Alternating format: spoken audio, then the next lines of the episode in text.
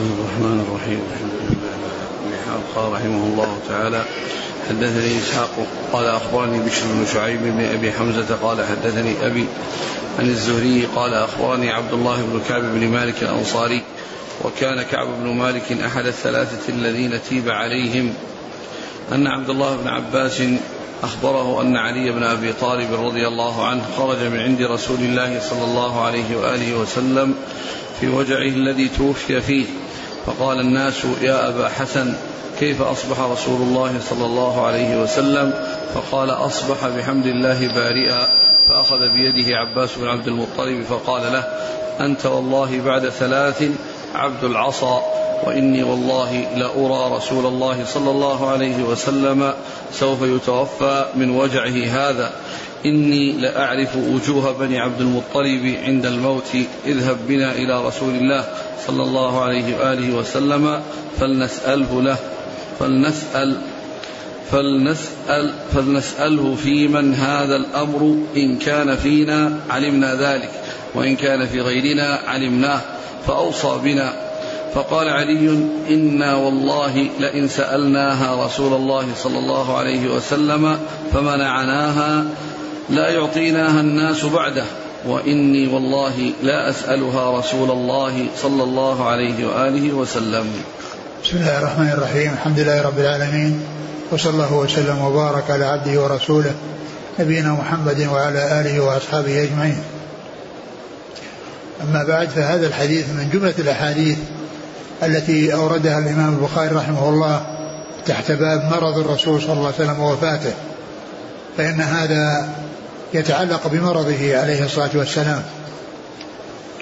وذكر فيه يعني هذا الحديث عن ابن عباس عن ابن عباس عن عبد الله بن عباس رضي الله تعالى عنهما قال خرج علي. إن علي بن أبي طالب خرج من عند رسول الله صلى الله عليه وسلم. ان علي بن أبي طالب خرج من عند رسول الله صلى الله عليه وسلم يعني في حال مرضه. في حال مرضه وكان ذلك قبل ثلاثة أيام من وفاته عليه الصلاة والسلام. فسأله الناس وقالوا يا أبا الحسن يعني سألوه عن حال رسول الله صلى الله عليه وسلم. قال إنه أصبح يعني باء كيف أصبح؟ قالوا كيف أصبح رسول الله صلى الله عليه وسلم؟ قالوا قال علي رضي الله عنه أصبح بارئا. قال أصبح بحمد الله بارئا. أصبح بحمد الله بارئا. يعني أنه يعني برئ من المرض وأنه شفي من المرض.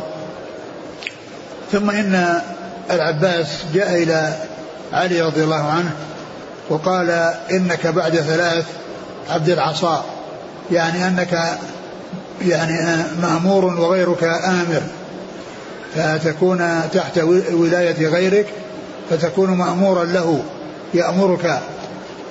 إنك بعد ثلاث يعني آه يعني بعد ثلاثة أيام عبد عبد العصا. و وإن فاذهب بنا إلى رسول الله عليه الصلاة والسلام نسأله إن كان الأمر فينا يعني بعد وفاته صلى الله عليه وسلم علمنا ذلك. وإن كان ليس فينا يوصي بنا من يكون ولي الأمر فقال علي رضي الله عنه إن إن سألناه وأخبرنا بأنه ليس فينا لن يكون فينا أبدا. وإن إن سألناه وقال إنه ليس فينا ليس لا يعطيناها الناس بعده. وإني والله لا أسألها رسول الله وإني لا أسأله. يعني إن إن سألناه وأخبرنا بأنها ليس فينا لا يعطي الناس بعده. وإني لا أسأله. وإني لا أسأله يعني يعني بعد ذلك. فهذا فيه حصول المرض للرسول صلى الله عليه وسلم وأنه من جملة أحاديث مرضه عليه الصلاة والسلام وأن الحسن رضي الله عنه أخبر بعد خروجه منه بأنه أصبح بارئا يعني يبشرهم بأنه على حالة طيبة وأن العباس جاء إليه وطلب منه أن يذهب هو وإياه إلى الرسول صلى الله عليه وسلم ويسألونه إن كان الأمر فيهم علموا ذلك وإن لم يكن فيهم فإنه يوصي من يتولى الأمر بعده يوصيه, يوصيه بهم خيرا. فعلي رضي الله عنه لم يوافق على هذا وقال إن آه سألناه ولم يعطنا لم يعطها الناس بعده. فإذا نترك الأمر دون أن نسأل هذا أن نسأل هذا السؤال. و وهذا يعني الحديث يعني كما كما هو معلوم من أحاديث مرضه عليه الصلاة والسلام. نعم. قال حدثني إسحاق. إسحاق إسحاق بن راهوية. عن بشر بن شعيب بن أبي حمزة. بشر بن شعيب ابن أبي حمزة عن أبيه. وبشر هذا قال عنه الحافظ أنه ثقة يعني من كبار العاشرة وأن ابن حبان والبخاري والبخاري قال في تاريخه تركناه حيا سنة آه، اثنتي عشرة ومائتين تركناه حيا. فأخطأ ابن حبان فقال قال البخاري تركناه. فصار تضعيفا شديدا لأن البخاري ترك يعني أنه تضعيف شديد. والبخاري ما قال تركناه وإنما قال تركناه حيا. يعني آخر عهده به أنه في سنة ألف سنة 200 212 أنه تركه وهو حي. يعني فهذا آخر عهده به وهو مات في السنة التي بعدها. مات سنة 213 والبخاري تركناه قال تركناه حيا. فحصل خطأ من ابن حبان حيث اقتصر على الجملة الأولى فصارت يعني قدحا شديدا. يعني كون البخاري يقول عن شخص تركناه يعني معناه إنه قدح شديد. فهذا يعني خطأ ووهم حصل من ابن حبان عندما نقل كلام البخاري حيث اقتصر على أوله ولم يذكر آخره الذي فيه بيان سلامته من الترك وأنه ليس بمتروك عند البخاري وإنما البخاري آخر عهده به أنه تركه حيا. وهذه الفائدة يعني التي تتعلق ببشر بن شعيب آه ذكرتها في في الفوائد المنتقاة المضافة إلى الأصل الذي كان طبع فيه 655 فائدة. فأضفت إليه بعد ذلك 58 فائدة فبلغ 712 712 فائدة وهي موجودة في الموقع و ورقمها 684 684 رقم هذه الفائدة الجديدة التي هي مضافة إلى الفوائد الموجودة آه، من قبل. نعم. عن أبيه عن الزهري. عن أبي شعيب بن أبي حمزة. نعم. عن الزهري عن عبد الله بن كعب بن مالك.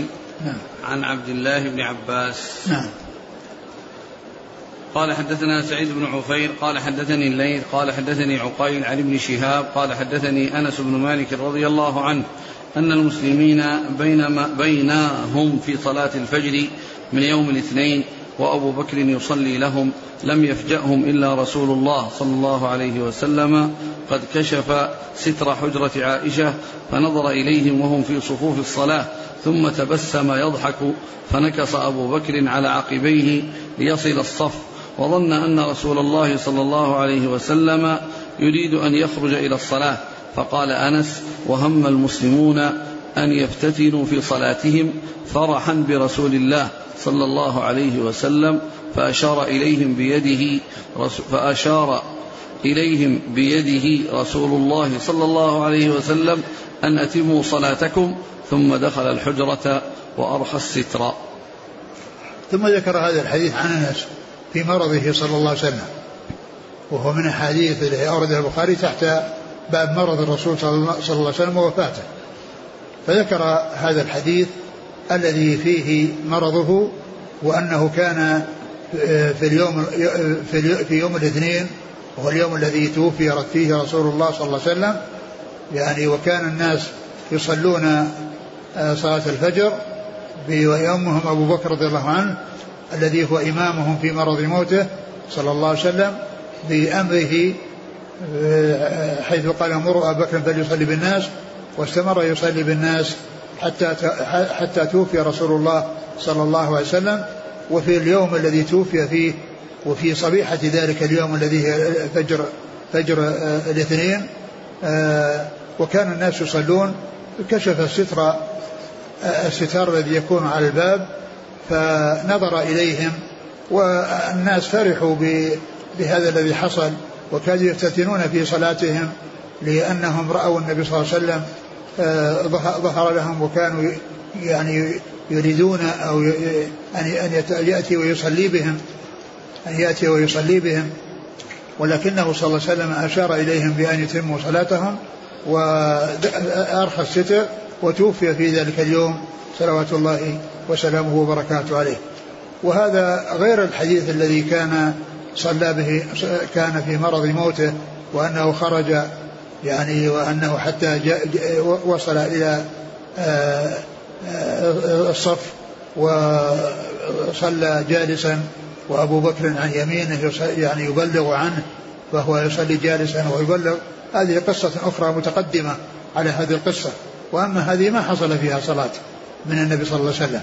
وإنما الصحابة أرادوا وأحبوا أن يأتي إليهم ولكنه صلى الله عليه وسلم أرخى الستر ويعني لم يخرج منه حتى توفاه الله عز وجل يعني في ذلك اليوم صلوات الله وسلامه وبركاته عليه. آه، في الحديث السابق يعني آه، كون العباس قال إن يعني نعرف الموت في بني هاشم وأن الرسول يعني بعد بعد ثلاث أنك بعد ثلاث عبد العصا يعني بعد وفاة الرسول وكان ذلك كما حصل فإنه توفي بعد ثلاث بعد ثلاثة أيام. وكان أبو بكر رضي الله عنه يعرف يعني بالتجربة وبالفراسة يعني ما يحصل لبني هاشم عند الموت. فأخبر يعني بذلك وهذا من فراسته وذكائه وتجربته بالنسبة لبني هاشم. نعم. قال حدثنا سعيد بن عفير عن الليث بن سعد. عن عقيل بن خالد بن عقيل. عن ابن شهاب عن أنس بن مالك. نعم. قال حدثني محمد بن عبيد قال حدثنا عيسى بن يونس عن عمر بن سعيد قال أخبرني ابن أبي مليكة أن أبا عمرو ذكوان مولى عائشة أخبره أن عائشة رضي الله عنها كانت تقول إن من نعم الله علي أن رسول الله صلى الله عليه وآله وسلم توفي في بيتي وفي يومي وبين سحري ونحري وأن الله جمع بين ريقي وريقه عند موته. دخل علي عبد الرحمن وبيده السواك وأنا مسندة رسول الله صلى الله عليه وسلم فرأيته ينظر إليه وعرفت أنه يحب السواك فقلت آخذه لك فأشار برأسه أن نعم فتناولته فاشتد عليه وقلت ألينه لك فأشار برأسه أن نعم فلينته. وبين يديه ركوة أو علبة يشك عمر فيها ماء فجعل يدخل يديه في الماء فيمسح بهما وجهه يقول لا إله إلا الله إن للموت سكرات. ثم نصب يده فجعل يقول في الرفيق الأعلى حتى قبض ومالت يده. ثم ذكر هذا الحديث عن عائشة في مرض رسول الله صلى الله عليه وسلم وأنها تتحدث بنعمة الله عليها حيث كان النبي صلى الله عليه وسلم توفي في بيتها وفي اليوم الذي هو يومها وكان بين يعني مسندا يعني آه، رأسه على صدرها بين سحرها ونحرها فتتحدث بنعمة الله عز وجل عليها وأنها حصلت هذه الأمور. أولا أنه توفي في بيتها وأنه كان في يومها الذي كان بالحساب أو بحسابهن أنه يدور عليها في ذلك اليوم الذي هو يوم الاثنين. يوم الاثنين هو اليوم الذي يوافق بالنوبات أنه يوم عائشة. فتوفي في بيتها وفي اليوم الذي يعني يعني هو يكون دائرا عليها في نوبتها وكذلك بين على صدرها مسندا آه، آه، رأسه على صدرها فتتحدث بنعمة الله عز وجل عليها بهذه النعم التي اختصت بها على سائر أصحاب رسول زوجات رسول الله صلى الله عليه وسلم. ثم تقول أيضا أن الله جمع بين ريقها وريقه. يعني بين ريقها وريقه يعني في آه، نهاية أمره ونهاية حياته. وذلك أن عبد الرحمن بن بكر آه، الذي هو أخوها دخل ومعه سواك. فالرسول صلى الله عليه وسلم جعل ينظر إليه ففهمت بذكائها وفطنتها أنه يرغب فأشارت إليه أو قالت له آخذه لك؟ فأشار برأسه أن نعم لأنه لا يستطيع أن يتكلم. صلوات الله وسلامه وبركاته عليه. فأخذ أخذته وأعطته إياه فاشتد عليه. يعني كان شديدا. فقالت ألينه؟ فأشار نعم فأخذته وقضمته ولينته وأعطته إياه. فصار ريق ريقها عندما قضمته وأخذه الرسول صلى الله عليه وسلم وجعله في فمه جمع الله بين ريقها وريقه في آخر حياته. صلوات الله وسلامه وبركاته عليه. ف فهذا الحديث من أحاديث مرضه عليه الصلاة والسلام وما حصل في عند وفاته وأن عائشة رضي الله عنها ظفرت وأكرمها الله عز وجل وأنعم عليها بهذه النعم. ثم ذكر قصة قصة اختلاط ريقها وريقه وبينت السبب في ذلك وكيف ذلك وهو أن الرسول صلى الله عليه وسلم كان يعجبه السواك وكان يحب السواك ولما رأى السواك في يعني مع عبد الرحمن آه، جعل ينظر إليه ففهمت عائشة أنه يريده وأنه يرغب فيه فكلمته بأن تأخذه فأشار النعم ثم قسى عليه واشتد لأنه لم يكن لينا فأشارت أنها تلينه فقال نعم فلينته وقضمته في أسنانها وصار فيه ريقها ثم ناولته الرسول صلى الله عليه وسلم فجعل يعني يستاك به ثم إنه رفع يعني يده إلى السماء وقال اللهم في الرفيق الأعلى. ثم توفي صلوات الله وسلامه وبركاته عليه. أعد الحديث. عن عائشة. قالت رضي الله عنها إن من نعم الله علي أن رسول الله صلى الله عليه وسلم توفي في بيتي وفي يومي وبين سحري ونحري وأن الله جمع بين ريقي وريقه عند موته. دخل علي عبد الرحمن وبيده السواك وأنا مسندة رسول الله صلى الله عليه وآله وسلم فرأيته ينظر إليه وعرفت أنه يحب السواك فقلت آخذه لك. فأشار برأسي النعم. فتناولته فاشتد عليه. وقلت ألينه لك فأشار برأسه النعم فلينته وبين يديه ركوة أو علبة يشك عمر فيها ماء فجعل يدخل بين يديه ركوة أو علبة يشك عمر اللي هو أحد الرواة. يعني هل قال ركوة أو قال علبة؟ وفيها ماء. فكان عليه السلام يدخل يده في هذا الماء ويمسح وجهه يعني من شدة الكرب وشدة المشقة التي تحصل له عند عند عند الموت صلوات الله وسلامه وبركاته عليه. وكان يمسح على وجهه ويقول إن الموت سكرات إن الموت سكرات. وقد مر في حديث سابق شدة كربه عند الموت وأن عائشة رضي الله عنها قالت ما أحب ما أكره شدة شدة الموت لأحد بعد رسول الله صلى الله عليه وسلم. يعني أن الرسول حصل له شدة وحصل له آه، مشقة كبيرة فإذا حصل لأحد لأحد بعده مثل هذا فإنها لا تكره هذه المشقة لأنها لأنها رأتها, رأتها وأدركتها مع الرسول عليه الصلاة والسلام وهو خير الناس. فإذا غيره إذا حصل له شيء فسبقه إلى ذلك رسول الله لشدة ما يحصل له من الكرب الذي فيه زيادة الأجر وزيادة الثواب. وقد قال عليه الصلاة والسلام أشد الناس بلاء. الأمثل ثم الأمثل فهذا فيه زيادة زيادة في الثواب عند الله عز وجل. فعائشة تقول في الحديث السابق أنها لا تكره إذا رأت شدة في مريض عند النزع لا تكره ذلك لأن الرسول عليه الصلاة والسلام قبله حصل له ذلك. والعلبة والركوة يعني آه، هما وعاءان وعاءان يعني ذكر أن أن أن العلبة أنها وعاء من من من من, جلود الإبل يعني واسع أو أنها من الخشب. يعني إما أنها من جلود الإبل أو أنها من الخشب. وعاء الذي هي العلبة. قيل هي وعاء آه، من كبير من جلود الإبل أو أنه مكون من الخشب. وكذلك أيضا الركوة هي وعاء. وهذا شك من أحد الرواة. قال هذا أو قال هذا. نعم. بعده؟ ثم نصب يده فجعل يقول في الرفيق الأعلى نعم. حتى قبض ومالت يده. هذا آخر ما قاله صلى الله عليه وسلم. اللهم في الرفيق الأعلى. ثم قبض ومالت يده. يعني التي كان يعني رافعا يده يقول اللهم في الرفيق الأعلى.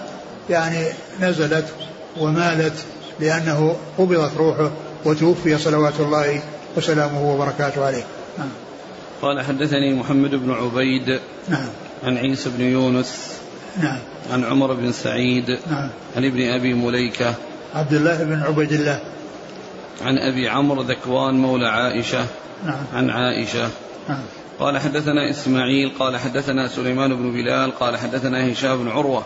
قال أخبرني أبي عن عائشة رضي الله عنها أن رسول الله صلى الله عليه وآله وسلم كان يسأل في مرضه الذي مات فيه يقول أين أنا غدا؟ أين أنا غدا؟ يريد يوم عائشة فأذن له أزواجه يكون حيث شاء. فكان في بيت عائشة حتى مات عندها قالت عائشة رضي الله عنها فمات في اليوم الذي كان يدور علي فيه في بيتي فقبضه الله وإن رأسه لبين نحري وسحري وخالط ريقه ريقي. ثم ثم قالت دخل عبد الرحمن بن أبي بكر ومعه سواك يستن به فنظر إليه رسول الله صلى الله عليه وسلم فقلت له أعطني هذا السواك يا عبد الرحمن فأعطانيه فقضمته ثم مضغته فأعطيته رسول الله صلى الله عليه وسلم فاستن به وهو مستند إلى صدري. ثم ذكر هذا الحديث عن عائشة وهو مثل الذي قبله أن الرسول عليه الصلاة والسلام يعني مات في بيتها وفي اليوم التي يعني يدور عليها وهو يوم الاثنين لأنه يكون يوافق نوبتها يعني وكذلك كونه آه، آه، صلى الله عليه وسلم بين سحرها ونحرها والسحر قيل المقصود به يعني الصدر وقيل المراد به الرئة وأنه يعني يكون بين نحرها الذي هو الرقبة وبين تل ذلك المكان الذي هو على على يعني فوق فوق الرئة. وفي بعض الروايات قالت على صدري وهذا هو المكان الذي يكون بين النحر وبين يعني الرئة أو بين الحاقنة كما جاء في بعض الروايات بين حاقنتي وذاقنتي. آه مش بعدين كان صلى الله عليه وسلم يسأل ثم ذكرت ثم ذكرت قصة قصة القضيب السواك الذي كان يعني ذكره في الحديث السابق وأنها قضمته لها قضمته وأنها أعطته إياه وفيه ريقها فخالط ريقه ريقها ريقه في آخر حياته عليه الصلاة والسلام. وفيه أن الرسول عليه الصلاة والسلام كان يقول أين أنا أين أنا غدا؟ يعني يريد اليوم الذي يكون عند عائشة. فلما سمعنا ذلك زوجاته رضي الله عنهن أذن بأن يكون في بيت عائشة لأنه يشق عليه الانتقال من بيت إلى بيت فأراد أن يبقى في بيت يعني لا يتنقل منه وكان وكان يسأل يعني أين أنا غدا؟ يريد يعني متى نوبة عائشة. فلما سمعنا ذلك زوجاته رضي الله عنهن أذن بأن يكون في بيت عائشة وألا يحصل منه الدوران عليهن لما يحصل له بذلك من المشقة. صلوات الله وسلامه عليه ورضي الله عنهن وعن الصحابة أجمعين. اقرأ الحديث. عن عائشة رضي الله عنها أن رسول الله صلى الله عليه وسلم كان يسأل في مرضه الذي مات فيه يقول أين أنا غدا؟ أين أنا غدا؟ يريد يوم عائشة فأذن له أزواجه يكون حيث شاء فكان في بيت عائشة حتى مات عندها. قالت عائشة فمات في اليوم الذي كان يدور علي فيه في بيتي فقبضه الله وإن رأسه لبين نحري وسحري وخال طريقه ريقي.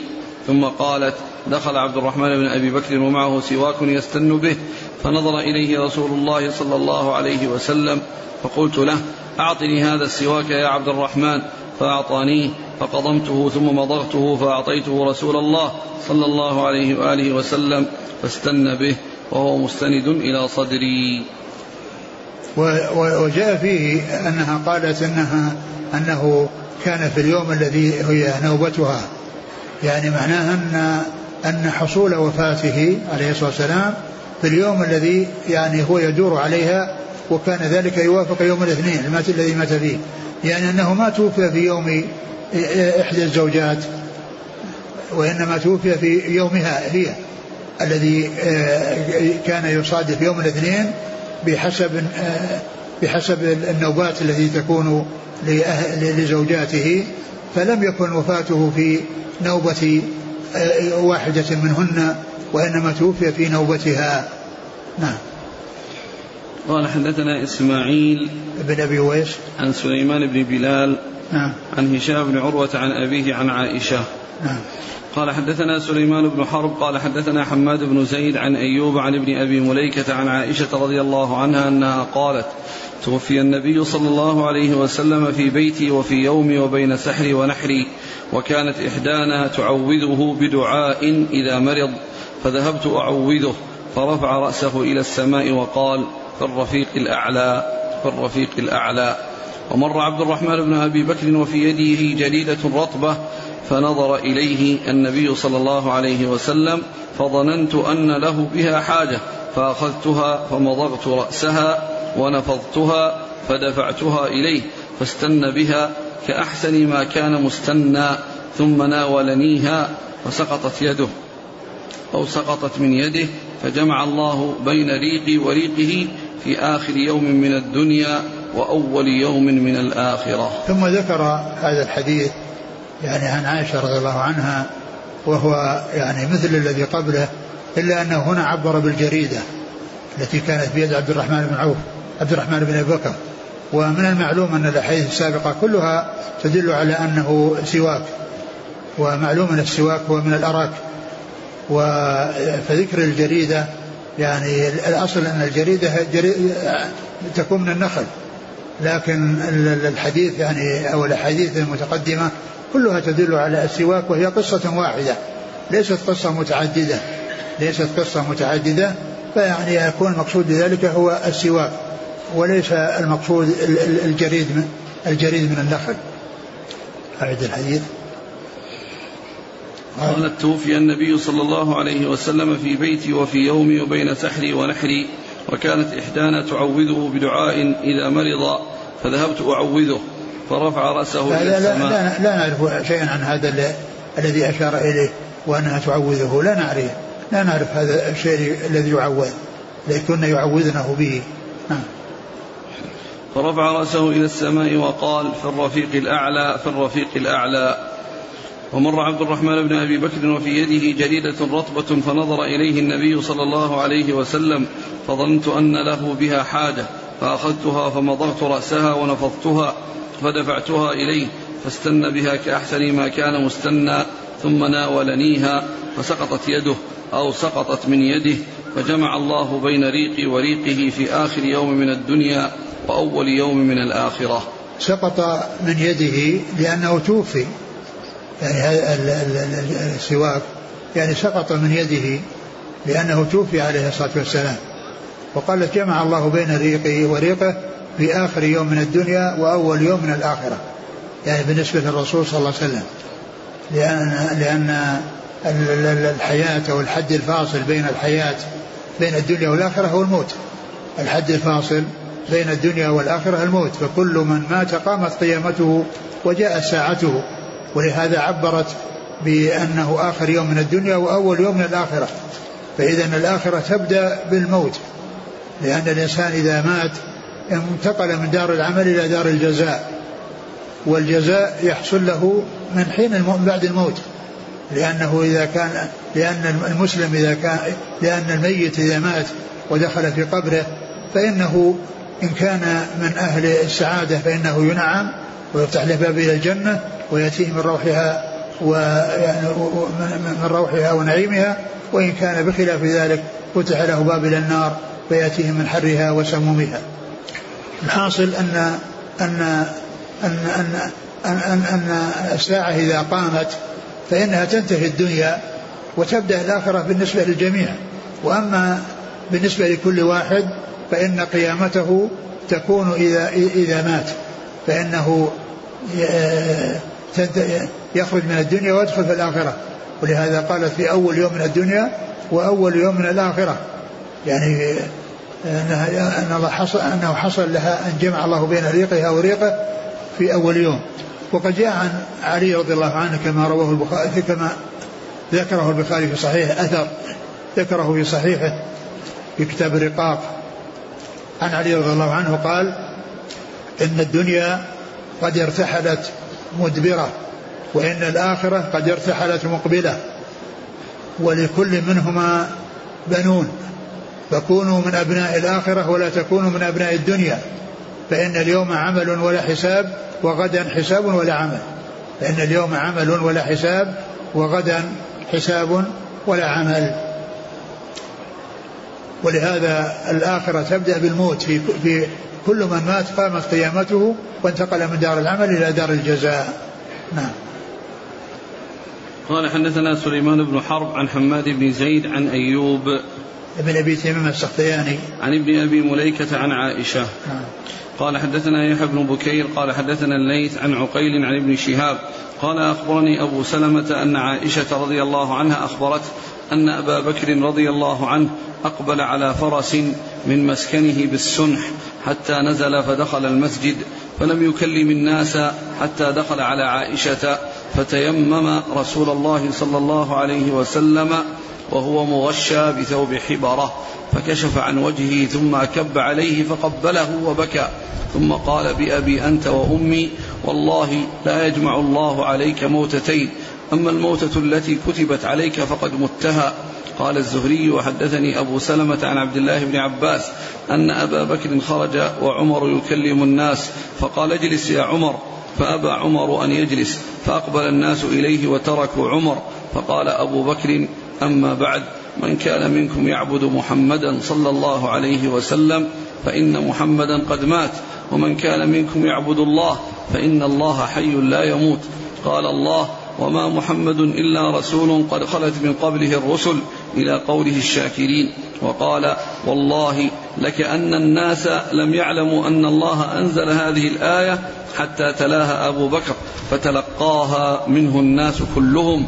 فما أسمع بشرا من الناس إلا يتلوها. فأخبرني سعيد بن المسيب أن عمر قال والله ما هو إلا أن سمعت أبا بكر تلاها فعقرت.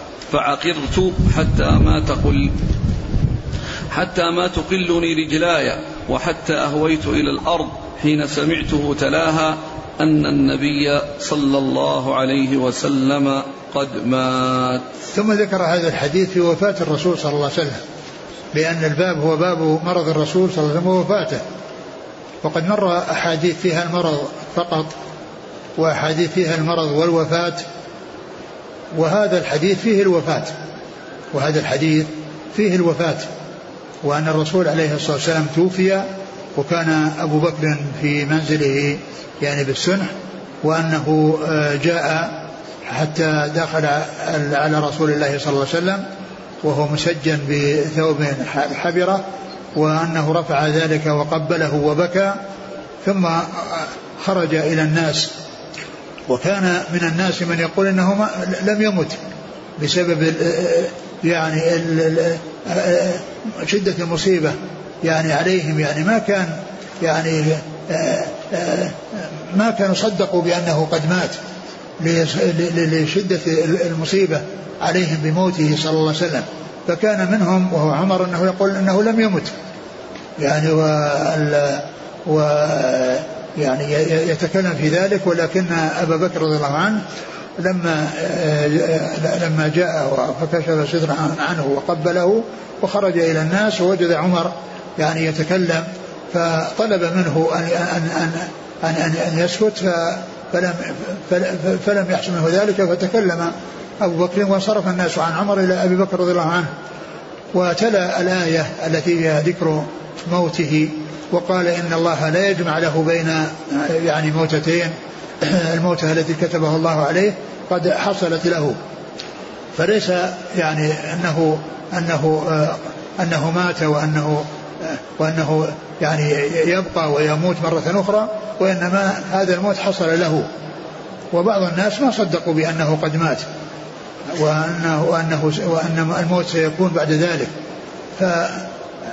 فالناس انصرفوا عن عن عمر واستمعوا لأبي بكر رضي الله عنه ثم إنهم جعلوا يرددون الآية التي تلاها أبو بكر التي هي دالة على موته وكذلك أيضا في بعض الروايات إنك ميت وإنهم ميتون. فهذه الآية مثل هذه الآية وقد جاء ذكر هذه الآية وذكر هذه الآية الثانية التي ذكرها التي أوردها أبو بكر. فكان الناس يرددونها يرددون هذه الآية ويعني وأيقنوا وصدقوا بما قاله أبو بكر لهم رضي الله تعالى عنه وأرضاه. في شيخ الحديث قال فتلقاها الناس كلهم. نعم. فما أسمع بشرا من الناس إلا يتلوها. نعم. فأخبرني سعيد بن المسيب أن عمر قال والله ما هو إلا سمعت أبا بكر تلاها فعقرت حتى ما تقلني رجلاي. يعني قبل ذلك يعني كان يعني نشيطا وأن الرسول صلى الله عليه وسلم لم يمت لكن لما تلاها وتحقق أنه قد مات يعني لم تحمله رجلاه لشدة الهول والمصيبة التي حلت به حتى وقع في الأرض حتى وقع في الأرض وحتى سقط على الأرض من شدة هول المصيبة. أما قبل ذلك فكان يعني يقول أن الرسول صلى الله عليه وسلم لم يمت وبعدما تحقق وفاته حصل يخبر عن نفسه بأنه هوى على الأرض. وأن رجلاه لا رجليه لا تحملانه. فحتى عقرت إيش؟ فعقرت حتى ما تقلني رجلاي. نعم. حتى أهويت إلى الأرض حين سمعتها حين سمعته تلاها أن النبي صلى الله عليه وسلم قد مات. نعم.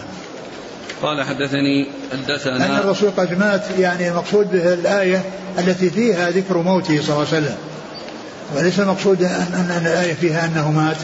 وإنما الآية التي فيها ذكر أنه يعني ميت وأنه ممن يموت وكذلك الآية الأخرى أنك ميت وإنهم ميتون. نعم. قال حدثنا يحيى بن بكير عن الليث عن عقيل عن ابن شهاب عن أبي سلمة عن عائشة. نعم. قال حدثني عبد الله بن أبي شيبة قال حدثنا يحيى بن سعيد عن سفيان عن موسى بن أبي عائشة عن عبيد الله بن عبد الله بن عتبة عن عائشة وابن عباس أن أبا بكر رضي الله عنه قبل النبي صلى الله عليه وسلم بعد موته.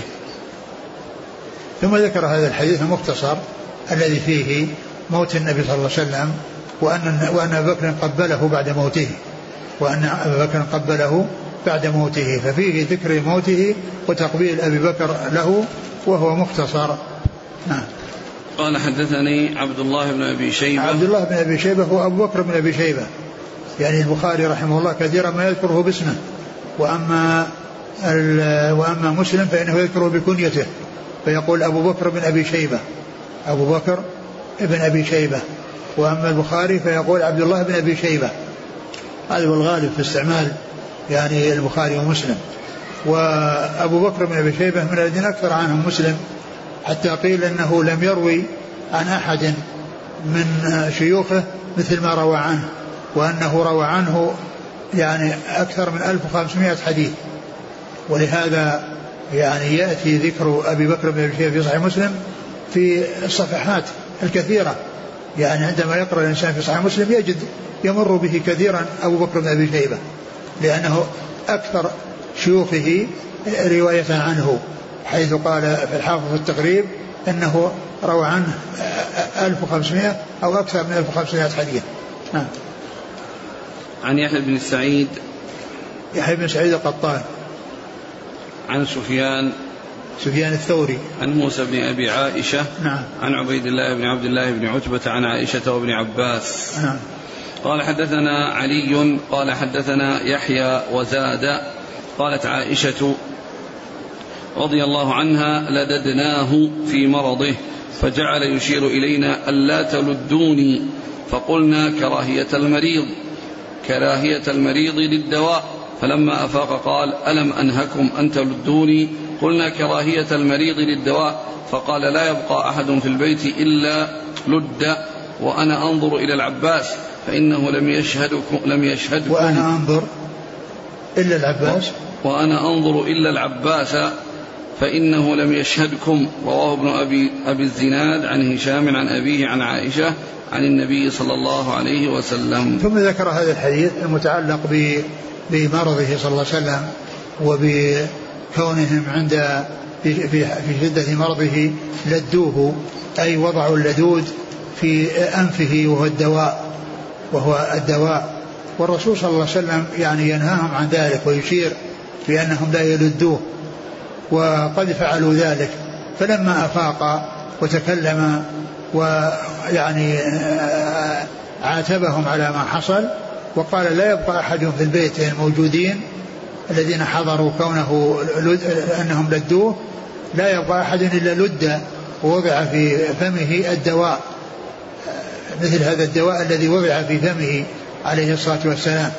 وهذا يعني فعل ذلك تأديبا لهم.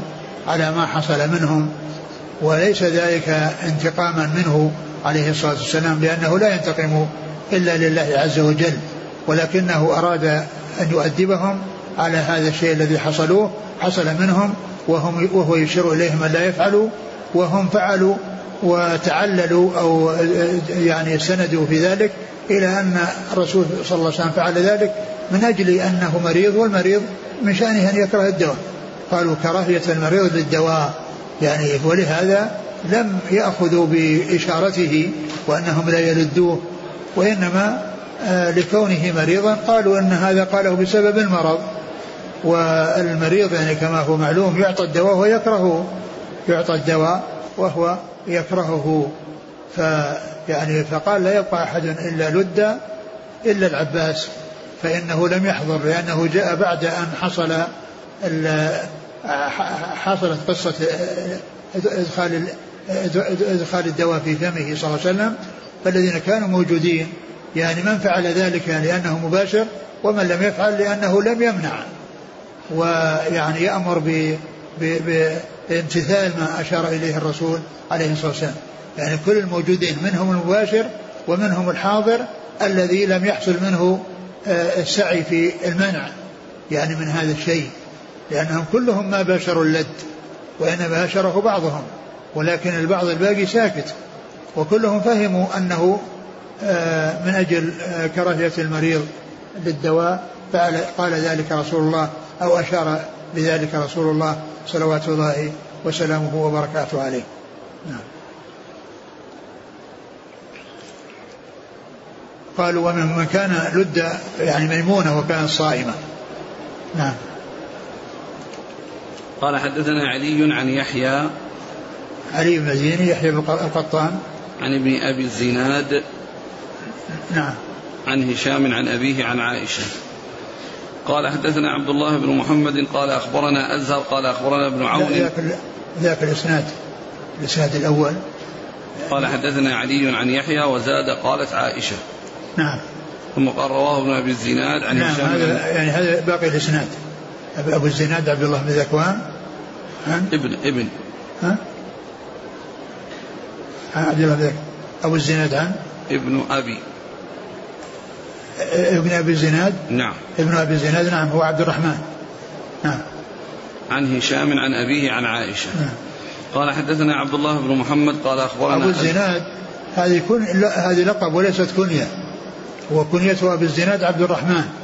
أبو عبد الرحمن وهو عبد الله وهو, وهو عبد الله الذي هو أبو الزناد وهو وكنيته أبو عبد الرحمن ولكن أبو الزناد لقب على صيغة الكنية لقب على صيغة الكنية مثل أبو هريرة يعني هو لقب على صيغة الكنية. نعم. قال حدثنا عبد الله بن محمد قال أخبرنا أزهر قال أخبرنا ابن عون عن إبراهيم عن الأسود قال ذكر عند عائشة أن النبي صلى الله عليه وسلم أوصى إلى علي رضي الله عنه فقالت من قاله؟ لقد رأيت النبي صلى الله عليه وسلم وإني لمسندته إلى صدري فدعا بالطست فانخنث فمات فما شعرت فكيف أوصى إلى علي؟ ثم ذكر هذا الحديث أن أن أن عائشة رضي الله عنها قيل لها أن الرسول صلى الله عليه وسلم أوصى لعلي فقالت كيف ذلك؟ الرسول صلى الله عليه وسلم كان يعني عندها في حجرتها وكان على صدرها وأنه توفي آه، يعني في اليوم الذي كان عندها وما سمعت منه أنه قال شيئا من ذلك. فأنكرت على من قال ذلك وأخبرت كيف يكون. والرسول صلى الله عليه وسلم إنما كان عندي ومات ورأسه على صدري. نعم. قال حدثنا عبد الله بن محمد المسندي الجعفي عن أزهر وهو بن سعد. عن ابن عون عبد الله بن عون. عن إبراهيم عن الأسود. إبراهيم النخعي والأسود النخعي. عن عائشة. نعم. قال حدثنا أبو نعيم قال حدثنا مالك بن مغول عن طلحة قال سألت عبد الله بن أبي أوفى رضي الله عنهما أوصى النبي صلى الله عليه وسلم؟ فقال لا. فقلت كيف كتب على الناس الوصية أو أمروا بها قال أوصى بكتاب الله. ثم ذكر هذا الحديث عن عبد الله بن أبي أوفى رضي الله عنه وهو يتعلق بالوصية وأنه سئل عن هل أوصى رسول الله فقال لا. ثم قال كيف كتب على الناس الوصية؟ فقال أوصى بكتاب الله. يعني ففي إثبات الوصية ونفي الوصية. لأن في الأول قال ما نفى ما يعني ما أوصى وفي الآخر قال أوصى بكتاب الله. والمنفي غير المثبت لأن المنفي هو كونه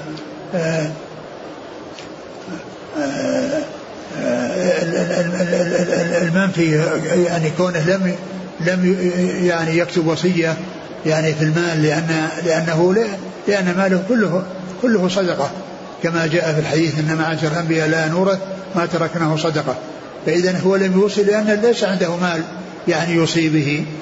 ليس عنده مال يوصي به فالمقصود به يعني نفي الوصية بالمال. والمعنى الثاني نفي الوصية لأحد بالخلافة من بعده.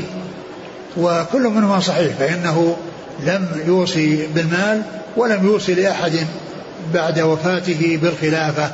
وأما الوصية بكتاب الله فهذا هو الذي أوصاهم به وأن يتمسكوا بكتاب الله عز وجل ويأخذوا به.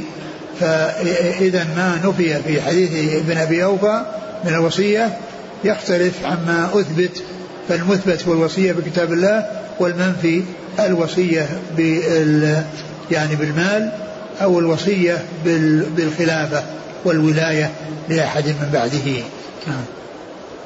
قال حدثنا أبو نعيم عن مالك بن مغول الفضل بن دكين. عن مالك بن مغول عن طلحة. طلحة بن مصرف. عن عبد الله بن أبي أوفى. نعم. انتهى الباب؟ نعم. والله تعالى أعلم وصلى الله وسلم وبارك على عبده ورسوله نبينا محمد وعلى آله وأصحابه أجمعين.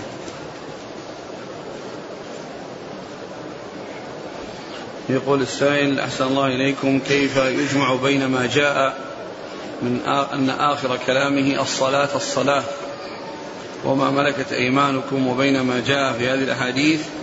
في قوله في الرفيق الأعلى. آه، معلوم أن الرفيق الأعلى هي آخر شيء لأنه قالها ومات أما يعني الوصية بالصلاة وبملك اليمين فهذا قبل ذلك يعني من جملة الوصايا أو من جملة الأشياء التي التي جاءت عنه. وكذلك الحديث الذي سبق أن مر أنه لما كان في يعني في مرض موته وكان في النزع يعني أنه كان لعنة الله على اليهود والنصارى اتخذوا قبور أنبياء مساجد يحذر ما صنعوا يحذر ما صنعوا. فيعني الرفيق الأعلى هي آخر شيء لأنها قالها ويعني ومات صلى الله, صلى الله عليه وسلم. لم يقل شيئا بعدها يعني بعد كلمة اللهم في الرفيق الأعلى.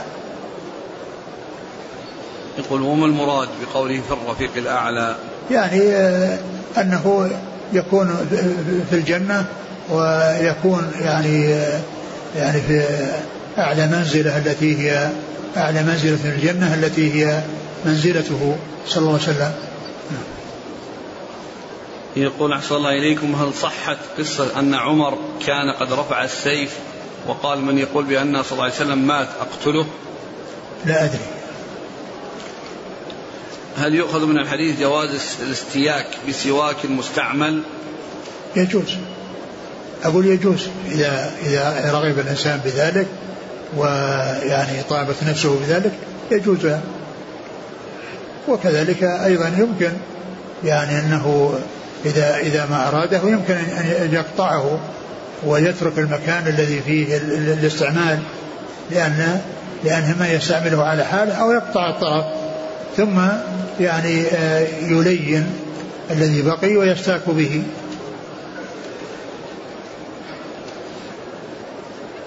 يقول بارك الله فيكم شخص وجبت عليه الدية قتل خطأ فجمعنا له من الصدقات وبقي عندي مبلغ من المال تصدق به شخص له. والآن لا أعلم أين ذلك الشخص الذي عليه الدية. فماذا أفعل بهذا المبلغ؟ أعيد السؤال. شخص وجبت عليه دية خطأ نعم. جمعنا له من الصدقات. وبقي عندي مبلغ من المال تصدق به شخص له. والآن لا أعلم أين هو فماذا أفعل بهذا المبلغ وإذا وجدته وقد قضى الدية فماذا أفعل؟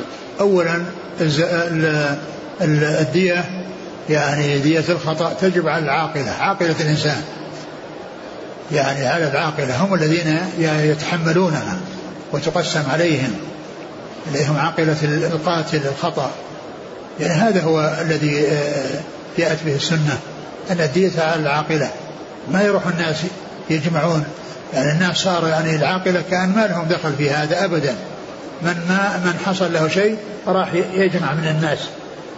وإذا كانت هذه الصدقات أنها يعني أنها من التبرعات وأنها ليست من الزكاة الواجبة فهذا أمر واضح. وأما الزكاة الواجبة لا تكون يعني في شيء المسؤولية آه، آه، يعني يتحملها يعني عصبته وهم الذين يجب عليهم ذلك. يعني فصرف الزكاة في هذا في غير محلها. فإذا كان هذا من الصدقات العامة والتبرعات فالأمر في ذلك سهل. وإن كان هذا من الزكاة زكاة المال التي هي للفقراء والمساكين فهذا ليس من مصارفها.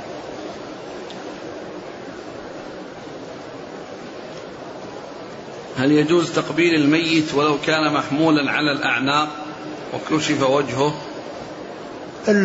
الحمل على الأعناق كونه يعني يروح يقبله هذا ليس محله لأنه قد يتسبب على ذلك سقوطه سقوطه وسقوط النعش الذي هو فوقه ولكن يقبله في الأرض.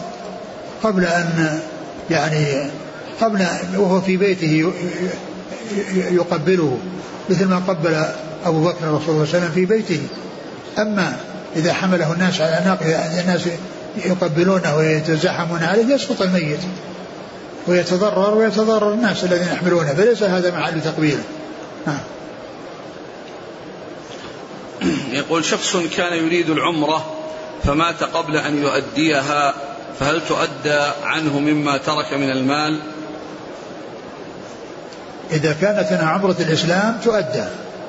وأما إذا كانت أنها يعني عمرة يعني تطوع فيعني فهذا إن يعني وافق الورثة على ذلك و أو قام به أحد تبرعا يعني وإحسانا هذا نعم.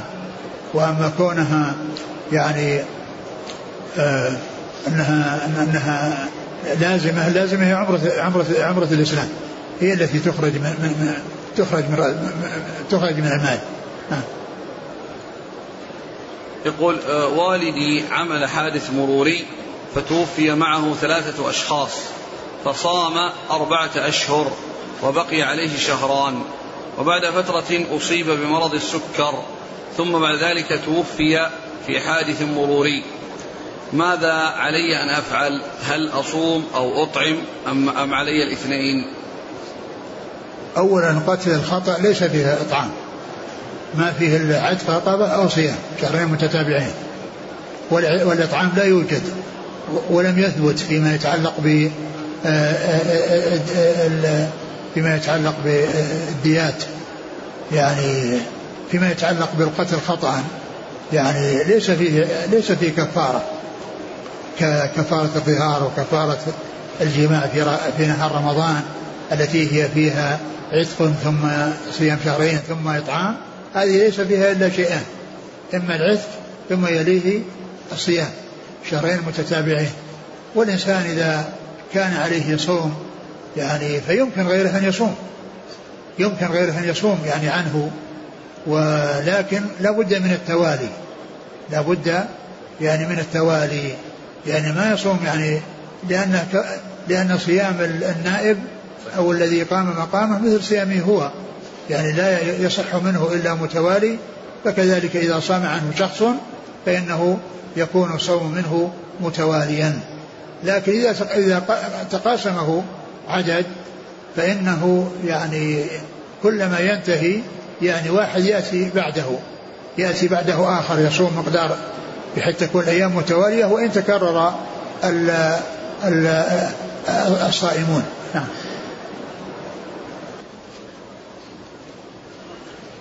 يقول هل يشترط في طلب العلم أن يحفظ أن يحفظ طالب العلم الكتاب القرآن الكريم؟ ليس بشرط لكن حفظ القرآن من أهم المهمات.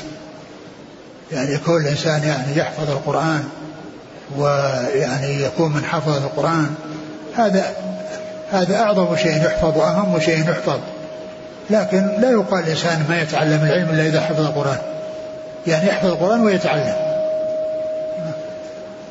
يقول ما هو قدر المخالفة التي يخرج بها صاحبها عن دائرة أهل السنة والجماعة؟ إذا وجد منه شيء يعني يخالف أهل السنة والجماعة بأن صار على طريقة من طرق أهل البدع يعني وعلى منهجهم وطريقتهم فإنه يكون مثلهم وخارجا عن أهل السنة والجماعة. أما إذا حصل منه خطأ فإنه ليس بمجرد حصول الخطأ من إنسان يبدع ويخرج من دائرة أهل السنة والجماعة. إذا اختلف الأبوان في أمر من أمور الدنيا بأن يأمر الأب وتمنع الأم أو العكس فأيهما أحق بالطاعة؟ كلهما حقيقون بالطاعة وذلك بأن يعمل على إرضائهما جميعا وعلى أن يكون يعني كل منهما يعني قد رضي عن عن والده عن ولده فيحصل على على إرضائهما جميعا.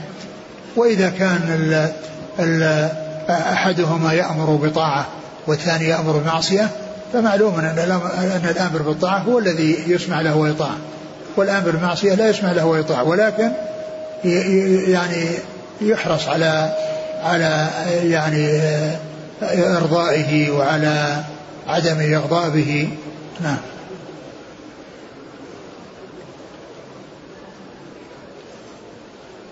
هل يجوز الدعاء بغير اللغة العربية في الصلاة مفروضة كانت أو نفلا؟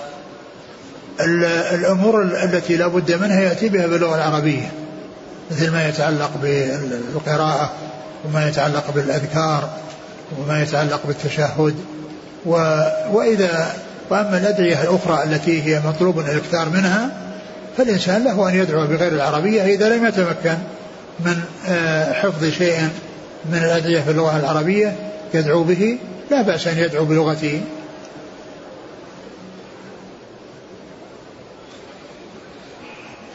يقول أنا أعمل موظف لدى شركة الكهرباء وحين الانتهاء من عمل المخصص لي أعمل لحسابي الخاص في نفس المجال تركيب التوصيلات الكهربائية للمنازل. مع العلم هذا التركيب يتم بدون إجراء بدون إجراء رسمي مع الشركة التابعة للدولة وبدون علم الشركة. فما حكم عملي؟ إذا كان هذا العمل يؤثر على عمل الشركة فليس الإنسان يعمل. لأن من الناس يعني من يشتغل عندها في وقت معين ثم الأوقات الأخرى يشتغل ثم إذا جاء وقت الدوام وإلى تعبان ما ما يعمل ولا يؤدي الواجب. فال ال ال إذا كان هناك عمل يسير لا يؤثر على عمله الرسمي الذي هو مطالب به فإن أنه لا بأس بذلك لأن الإنسان قد يحتاج حتى لبيته وحتى يعني لغيره. لكن كونه يعمل أعمال آه، في آه، في, في, في العمل الذي هو آه، وظيفته الرسمية عند الشركة أو عند غيرها عند الدولة ثم بعد ذلك يؤثر هذا العمل على عمله يعني من ناحية الكسل والخمول وأنه لا يؤديه كما ينبغي لا يجوز العمل التي الذي يخل بالواجب.